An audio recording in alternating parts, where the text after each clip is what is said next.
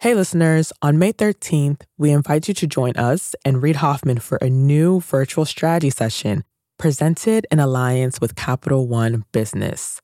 You'll hear insights from fellow entrepreneurs about how to be at the forefront of leading change with AI. So, go to mastersofscale.com AI strategy right now to register for free. Again, that's mastersofscale.com AI strategy. Looking forward to seeing you there. Welcome to the Blitzscale Zone.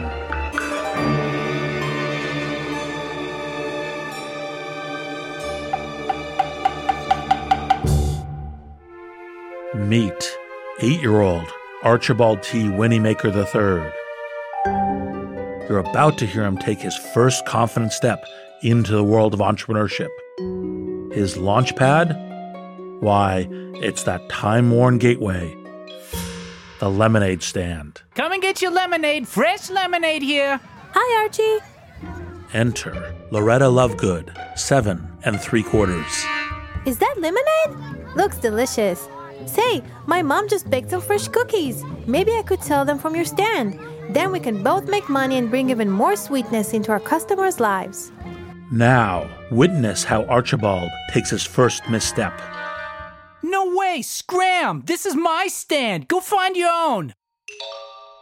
As Archibald grew into adulthood, so that lemonade stand grew to a lemonade store.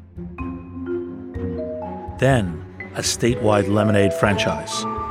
Then, a nationwide chain, all selling his own Winniemaker brand. And not a single drop of anyone else's. But why stop at simply peddling lemonade? We'll do wholesale. We'll do sodas of all flavors, a theme park, and all under the Winniemaker brand. And woe betide anyone else who tries to muscle in on my market. But in Archibald's obsession lay the sour lemony seeds of his defeat. We now fast forward a decade and join a board meeting as he learns the true cost of his hubris. Uh, Mr. Archibald, sir, I'm afraid profits are down 500% for the quarter and customer satisfaction has plummeted. What? How could this be? It seems we have a competitor we overlooked. Impossible. Who? They're called Loretta Lovegood's Open Emporium. It's a platform that lets independent merchants sell lemonade and soda and cookies and whatever else they want. Then we must crush them. I'm afraid it's impossible, sir. Their ability to respond to changes in the market is astonishing. In fact, there's only one course of action left if we want to survive. Well, out with it, man. Now, Archibald T. Winniemaker III had to drink his most foul tasting concoction yet, for he had to swallow his own pride. Hello? Hello. Is is this Loretta? Speaking. I was wondering if if you had a space on your platform for Winniemaker lemonades. Of course. Archibald had fallen under the hypnotic, zero sum spell that the best way to win is to beat everyone else. Only too late did he learn the path to true strength lies not in monolithic power, but in letting as many lemonade stands flourish as there are people who want to sell lemonade.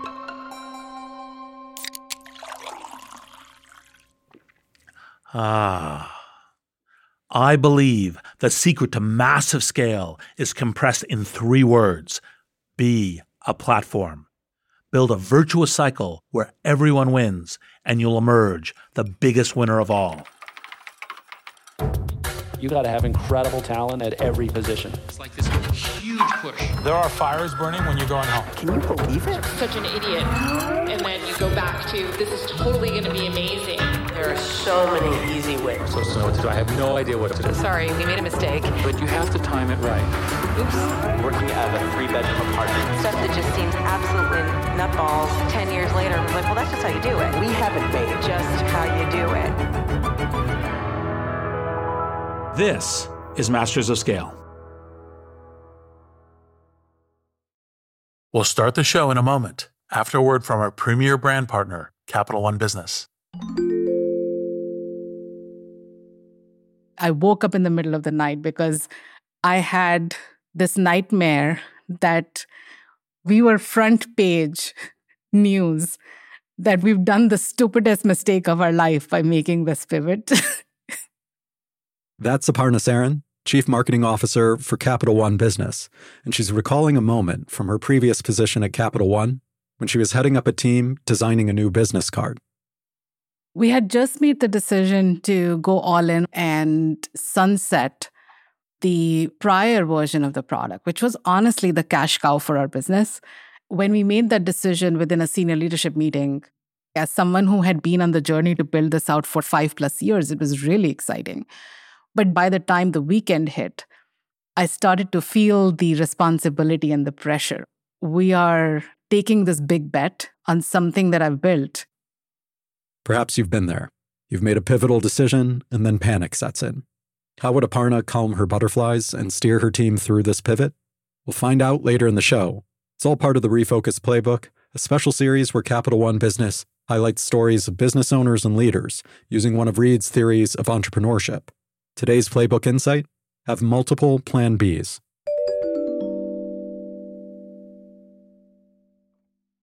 I'm Reid Hoffman, co founder of LinkedIn, partner at Greylock, and your host. And I believe the secret to massive scale is compressed in three words be a platform. Build a virtuous cycle where everyone wins and you'll emerge the biggest winner of all. Conventional wisdom tells you business is always a zero sum game. Everyone else has to lose in order for you to win. So grab every possible piece of your business for yourself. Sure, a lot of iconic businesses were built that way. But there's another model that will take you farther. Find the areas of your business you can open up and let other companies build with you. Think of the iPhone. Apple could have decided to make all the apps themselves, but they knew the more apps there were, the more people would buy the iPhone. The more people buy the iPhone, the more companies would develop apps.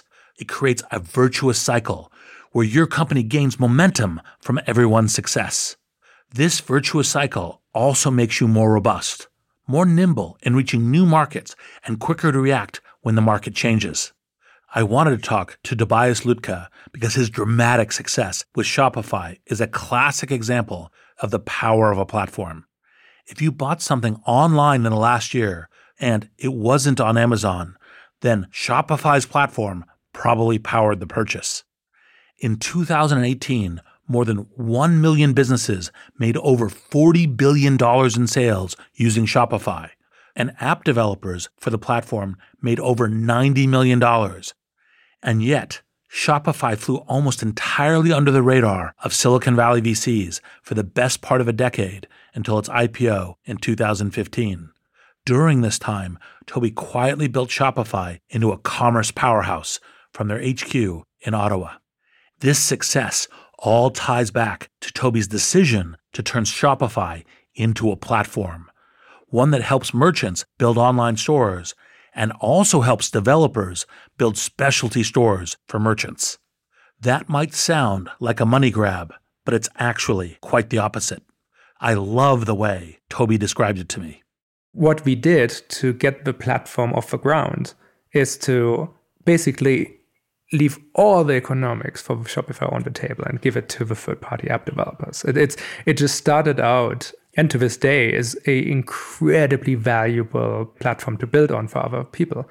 And we built a lot of the technology which is underlying it in 2009, and only in, in 2018, almost a decade later, is when like I, I think Bill Gates said it I think it's something that's called the Gates line. You are not a platform until the people who are building on you make more money than you do. Exactly um, right. And uh, we've only cleared that in 2018, so it, it takes a long time. Yes. Um, and it, it it is hard to do because you are leaving a lot of economics that you could easily take for yourself uh, on the table, or actually you're investing it into your own future by giving it to other people. And that's very hard to do for most businesses. Yes, no, exactly.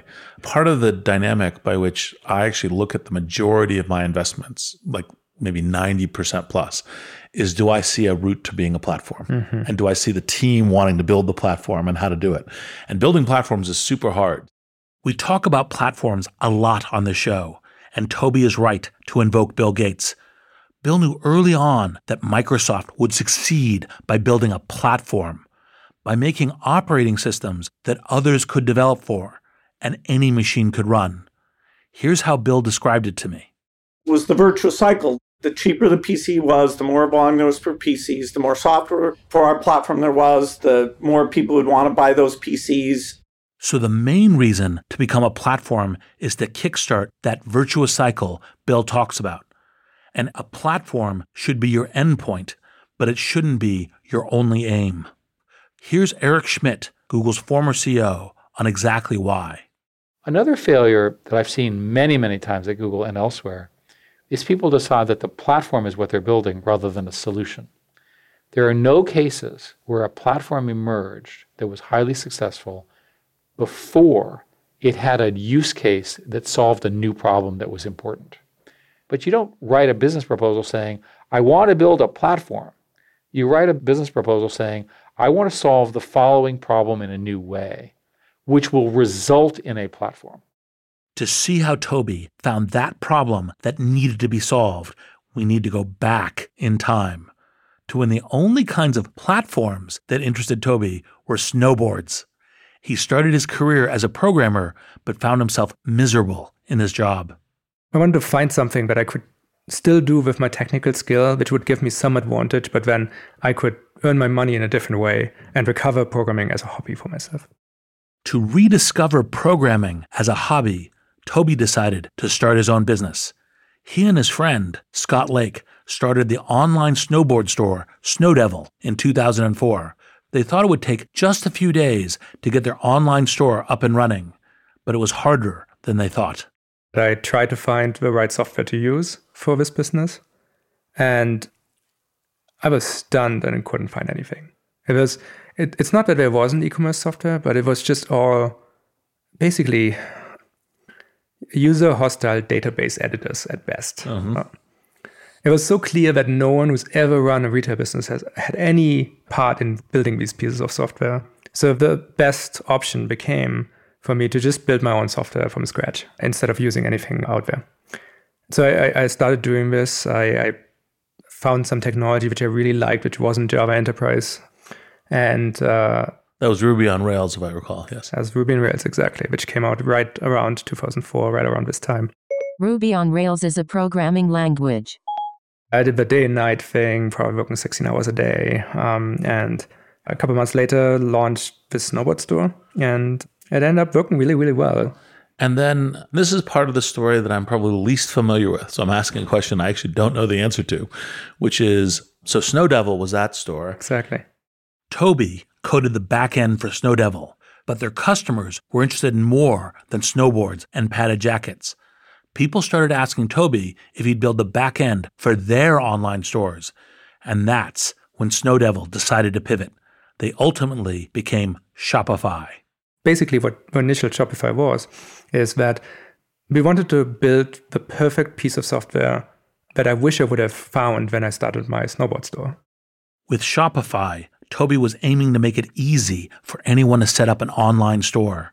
And unlike Toby, they wouldn't need to wrestle with the hostile programming languages or appreciate the elegance of Ruby on Rails. They could just sign up on Shopify and do it in a matter of minutes.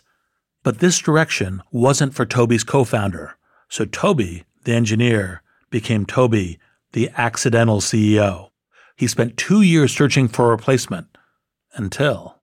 Eventually, someone took me aside and gave me the good advice that I will never ever find anyone who will care as much about Shopify as I do. And uh, that is actually probably the best qualification for a CEO. And was that a VC or someone else? No, it was an, it was an angel investor. And then what was your thinking about, okay, I'm going to become CEO and now I need to learn this? Right. How did that path begin? I started it the same way I start everything. I'm like, okay, I have no idea what this is like. I don't know how the components of it or the shape of it all. So let's read some books on it. And um, those two books were Andy Grove's um, High Output Management. Yes. Yes. Which is incredibly lucky as a first book about business. Yes. Andy told me that building a business sounds a whole lot like an engineering challenge. Mhm. Uh, and that gave me a lot of hope. I mean, I was probably miserable at it in the beginning, but slowly with a very patient team and started on average making reasonable choices and just learned the ropes. I'd say Toby's choices were more than just reasonable. He understood that to build a great platform, he first needed a great product. Building a platform is the most valuable thing in the world, mm. but you, you, you can't do it immediately. You have to build a base of people using the product first, because otherwise the platform is not valuable. But how do you build a product to meet all the needs of all those stores, selling all those different items? Fortunately, they have a lot in common. The lucky thing about our industry is that the first 80% is almost the same for like everyone needs a website, everyone needs a payment gateway, everyone needs a domain, everyone needs a shopping cart and like a product grid and uh, some content management system, order fl- workflow system. All that stuff is luckily the same. It's the next 20% which are perfectly unique. Building the first 80% was straightforward, but if Toby's team also built the last 20% of unique features, it would create an almost endless engineering challenge. It had other drawbacks too. We knew that if we would add all the features that all our unique customers, we would end up with this problem of uh, having something that is impossible to use. Toby worried that if they tried to build everything for everyone, they'd build a product that worked for no one. It's a phenomenon called feature creep, and Toby had seen it before in previous versions of Microsoft Word, for example. We were worried about what we internally called the uh, Microsoft Word toolbar problem. Now, this is hard to explain because now Word has a ribbon and hides a lot of his stuff. But back in those days when we talked about it, Word had toolbars. And if you were on a normal 17 inch screen and you would enable every single toolbar that you could, it, we would actually only have a centimeter of space for actually typing text, right? Because Word had a lot of features, uh, and you know, packaged goods software has to make a, another sale every single cycle, and and that makes perfect sense. But we thought that that was the problem for for us building Shopify because um, e-commerce is like we are the home of these businesses. Like we are the software that people open up in the morning, and that, that's their workday. They, they spend it in it. Instead of giving in to feature creep, Toby focused on getting Shopify's core features right. Then he opened the platform to outside developers so they could create specialized apps that merchants could install in their stores. Think customer support chat or specialized inventory control. As more developers built custom apps for merchants, Toby saw the potential for a true platform, one where merchants could choose from hundreds of apps and developers could offer their apps to many more merchants. Toby remembers asking early merchant developers if they'd be willing to turn their custom apps into something any merchant could buy. And the question we always ask saying, hey, you know, this seems like, would you generalize this and make it so that other people could also use this?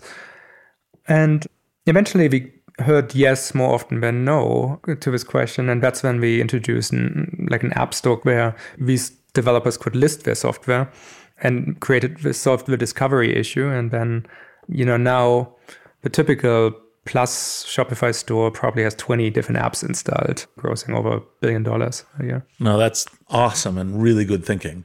And it's one of the things where, you know, as you know, everyone's learned to be obsessive about talking about network effects because they understand network effects create deep moats in business, uh, lead to compounding value even at large scale. Yeah. And that, for example, one of the reasons why people neglect the platform is one of the key network effect is between uh, platforms and developers, platforms and applications. Because once mm-hmm. you have a suite of applications that each have its own creative team working on stuff, that's another one of the compounding loops, mm-hmm. which then a customer going, oh, I need those 10 applications and this platform. This is what I need. This right. is this, my, my life, my business, my work is built upon this. Right. Yeah. I mean, probably one of the more tangible reasons why people uh, use Shopify by default without thinking about it. Now, if they have anything related to the problem of needing to sell products on the internet, it means that as soon as someone does some innovation in, in this space, the form that innovation will take is likely in the form of an app that is going to be in the App Store related to Shopify. As soon as there's a new uh, sales channel, as soon as Instagram says, okay, let, we will allow products to be sold, you add Instagram as a new channel to your Shopify account, Shopify store, and um, you're off to doing it. But it's worth talking about what this used to be like, right? Even like 10 years prior, for a business to go into a new channel was a board of directors level decision with probably a ramp up of 20 new hires and an implementation plan of 18 months. And yet people now sell across five different channels probably in their first half year of business. And it's like this is the power of software. Like it gives superpowers to people that they never even thought about. It's we have uh, very frequently these funny like emails or conversations with some of our customers who come back from some e-commerce conference and are just like completely confused about what kind of stuff they talk in their keynotes about having a single view into the customer or something like this across all their different business. And like standing up a data warehouse and for all the advantages of this would be a keynote at some conference. And it's just like if you signed up last week for shopify you have all these things because obviously you do. It's an amazingly thriving ecosystem. No i think it's among the it's among the different parts of genius the shopify app store officially launched in 2009 we'll be back in a moment after a word from our premier brand partner, Capital One Business. There was panic that set in that night because I didn't want to let people down. We're back with Aparna Saran of Capital One Business. She was recalling the time she woke up in a cold sweat, terrified that the new product she had been working on might fail. So the next morning, she sat down and wrote an email. It was Sunday morning, and I said, you know what? I'm going to just like share this with my peers It was very emotional. It was like sort of a cry for help. Aparna realized that if the new product didn't take off, she needed a plan B, preferably multiple plan Bs.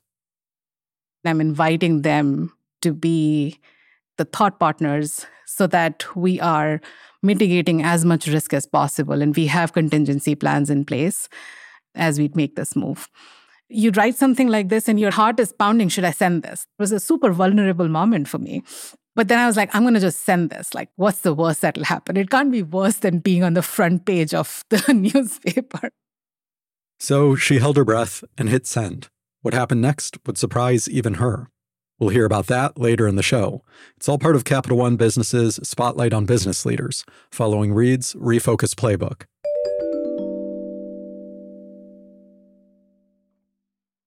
Before the break, we heard how Toby opened up an app store for merchants with apps created by third party developers. This kickstarted a positive feedback loop that spurred innovation. Merchants were attracted by the ever growing range of features, while developers were attracted by the ever growing demand from merchants for apps. And this is one of the biggest strengths of a platform. You can rapidly respond to that long tail of user needs and this puts your virtuous cycle into high gear. Cultivating a rich ecosystem of third party developers isn't the only way to do this, though. You can also do it by keeping your model flexible and ensuring the feedback loop between yourself and your customers is as short as possible. This is the approach that Julia Hartz, CEO of Eventbrite, takes. One of the things that's actually been a strong contributor to our competitive mode, if you look at, at where Eventbrite sits in, in the live experience market and who we are, is our instinct to not try to force the product to be something specific to just one kind of event creator. While you can say that, yeah, the top four largest categories music, festivals, registration events, endurance sports make up about 80% of our gross ticket fees today. The other 20 is just completely long tail in terms of category distribution. And that gives us a really interesting playground to both cultivate creators, but also to expand our platform capability. You can hear more from Julia on this in our episode titled Let Your Customers Be Your Scouts. For Shopify, developers built around the core product, fulfilling merchants' needs and ultimately attracting more developers and more merchants. This thriving, self reinforcing ecosystem of merchants and developers is what sets Shopify apart. It was a platform that people could mold to their own needs And by 2015, the platform had over 160,000 merchants. But Shopify had barely registered in Silicon Valley. In May that year, it went public, but in the run up, it was apparent they had really flown under the radar. Even to the day of our IPO roadshow, we, where we flew around to talk to all these financiers, we got our deck out and they, they said, So that sounds interesting. How have I never heard of you? I put it to Toby that his ability to go unrecognized by Silicon Valley was part of his success. From the outside looking at Shopify, I think part of the benefit you had, and this is actually, I think, among the group think of Silicon Valley, is, is everyone thought it was a combination of Amazon and maybe eBay and it was all locked up and there wasn't anything interesting there. Yeah. And because that was the group think, you could actually build very systematically and actually even build a new platform Mhm. because the platforms are what really lock things Absolutely. in. right. And you could do that. And then you could say, well, once we kind of pop above the radar, then we go fast. Yeah. Until then, hey, nothing to see here. We're just we're just building some stuff and it's really important and we know we're doing something important, but we don't need to tell you that. exactly. So for me, from a blitzscaling perspective, what I would say is you actually have to choose when you're going to try to hit the afterburners. Yes. It's a mistake to think blitzscaling needs to be a white knuckle ride on a roller coaster right from the start. A viable strategy is to take the time to build out the foundations of your business. Build under the radar. And this is what thriving as a platform allowed Shopify to do. It was building something that even Silicon Valley VCs didn't yet understand. Part of the blind spot I think Silicon Valley would have had, and I'm my guess is you bumped into some of this talking to VCs in Silicon Yeah. Valley, um, would be the oh no no this is already owned by Amazon or maybe by eBay and there isn't like, isn't really room for another, Hmm. and yet you saw a path and then you grew into it in a competitively differentiated space. What was the path that you saw, and then what was the learning of that journey? Silicon Valley has always and uh, still does, and potentially will always underestimate commerce, just straight up. There's a reason why most commerce companies can't come from Silicon Valley. And I think this is actually has a lot to do with by osmosis, everyone kind of observes the current debate. And the early successful business models uh, were advertising based. And by the way, in China, they are commerce based. And I think that is a very, very big difference between those two places. Business models are generally more about selling things than advertising. And for a European living in Canada and observing places from outside, that just kind of felt really obvious that it was underestimated. I, I just, even when I was meeting with venture capitalists, they always wanted me to answer how big the TAM was, TAM, the total addressable market. which I always got terribly confused because this is retail. You, you realize retail is basically everything. Like it's a four trillion dollar business, uh, like a four trillion dollar market just for online parts in, in the next couple of years. And so it's like this is so unbelievably big. I, I don't know why I have to make the case for that. But then I would get back that they estimated that this is again middle last decade that there's only about 40,000 online stores online. And even if I could get 50% of those, that would just be not that compelling of a venture capital investment. And to which I always try to say is like, well, you realize why there's only 40,000 stores because no one has ever built software for the new businesses. Like an entire software world did the obvious thing. They built e-commerce software for existing retail businesses who wanted to go online. That was like term back then, going online, right? And like makes sense. Those like existing businesses have money. New businesses don't yet have money. In fact, you know, they're also not terribly sophisticated. They need a lot of help, probably lots of support. So no one built this thing, but that is why it didn't look big. So it is a completely chicken egg problem that I was trying to tell them that I want to solve. Now, just on Shopify, we have a million merchants on the platform. Every 50 seconds, a new business has their first sale on Shopify alone, right? And it's like, it's not that we have all of the market. so it just was so obviously important, obviously big, and uh, there was obvious reasons why this wasn't growing because it was too hard. And only the Venn diagram intersection of people with an interest in retail and computer programming abilities could actually be new entrants into the space. It was this failure of Silicon Valley VCs to grasp Shopify's value that made Toby conclude that he was better off in Ottawa. Toby could see the virtuous cycle that Silicon Valley created. The best companies draw the best talent and build the best products, which draws more talent and more companies. But he didn't see how he could win there. I couldn't answer the question about why I believe I can be the most magnetic, obvious company to work for in Silicon Valley. Because there's already Google and Facebook was growing very fast. And I didn't think being top three uh, would be that valuable. You want to be number one, right? And so I'm like, but I can do this in Canada. So Tobi built Shopify in Ottawa on his own terms. I realized that almost every business book that I sort of then was reading was not written for me, right? It was written for the people who are building companies in these places. And uh, that the rules of secondary cities is completely reversed. Like, for instance, when I hire someone, the chance of us working together in five years or 10 years is massive in Ottawa and Toronto, right? So that's just one very tangible difference, right? Like, uh, average tenure, I think, in engineering in Silicon Valley is sort of like uh, 18 months at this point that means I can invest completely differently into people, right? And which means that I can build a learner's organization. In fact, I think any organization can be a learner's organization, no matter how short, long, or punctuated its tours of duty. But Tobi's differentiation goes beyond 10 year talent timelines.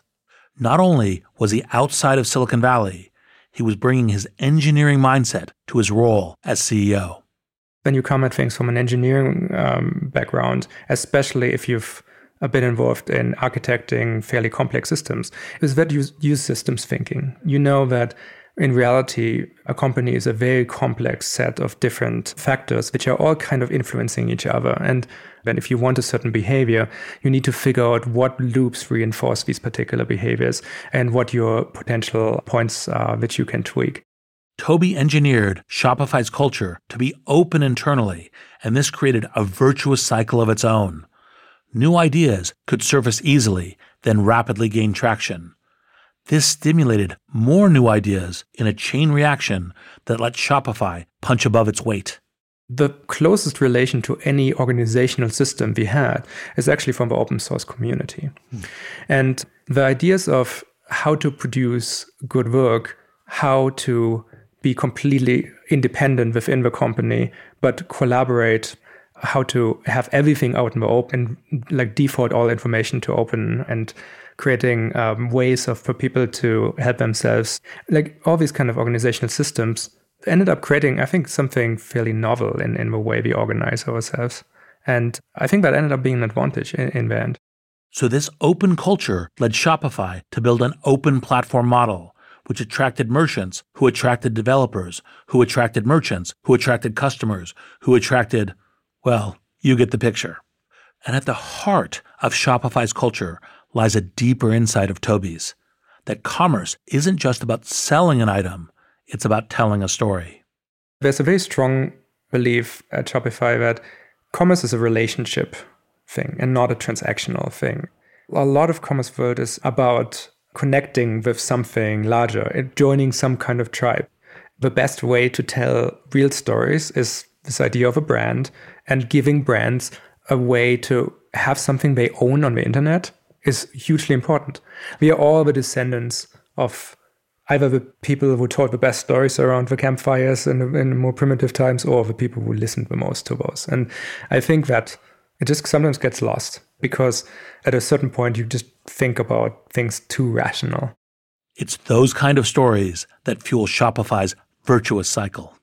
And it's amazing and super gratifying part of Shopify's journey now where, you know, a lot of little lights can become a sun. We have like wonderful stories of people from islands in the Pacific selling furniture all over the planet again. People actually moving there to help, which hasn't happened in generations so that's super gratifying and this is the opportunity we're taking really seriously about like what can we do when we put a lot of small things together to act big putting small things together to act big that's the heart of platform thinking i'm reid hoffman thank you for listening and now a final word from our brand partner capital one business throughout the day, text messages and emails kept pouring in. Whatever you need, just let us know. We're back one more time with Aparna Saran of Capital One Business. She was telling us about a Sunday morning email she fired off in a moment of panic. Minutes later, her inbox was overflowing, and the support she found wasn't just emotional, it was practical. We talked about detailed contingency plans and we created our go to market strategy. Before we are in full rollout mode, we had stage gates so that we could test and quickly learn and iterate. And within a matter of like six months, as we were rolling things out channel by channel, those stage gates would allow us to pivot if we saw something that we didn't like. That day, Aparna learned a lesson that stayed with her. Having multiple plan Bs doesn't just expand your options, it gives you new opportunities. The best way to pivot is actually open doors for thoughtful conversations because humility in knowing that you actually don't know everything, as well as the empathy in knowing that disruption is always drastic and abrupt, helps you go through that pivot with other people in a very different way. Capital One Business is proud to support entrepreneurs and leaders working to scale their impact, from Fortune 500s to first time business owners. For more resources to help drive your business forward, visit CapitalOne.com slash business hub. That's CapitalOne.com slash business hub. Masters of Scale is a Wait What original. The show is recorded on site in California and produced at the studio inside SY Partners in New York. Our executive producers are June Cohen and Deron Triff. Our producers are Chris McLeod, Adam Skuse, Jenny Cataldo, Jordan McLeod, Catherine Clark Gray, Hallie Bondi, and Ben Manila. Our supervising producer is Jai Punjabi. Music and sound design by Ryan Holladay and Daniel Nissenbaum. Mixing and mastering by Brian Pugh. Special thanks to Chris Yeh, Elisa Schreiber, David Sanford, Saida Sapieva, Bob Safian, Christina Gonzalez, and Sarah Sandman. Visit mastersofscale.com to find the transcript for this episode and be sure to subscribe to our email newsletter.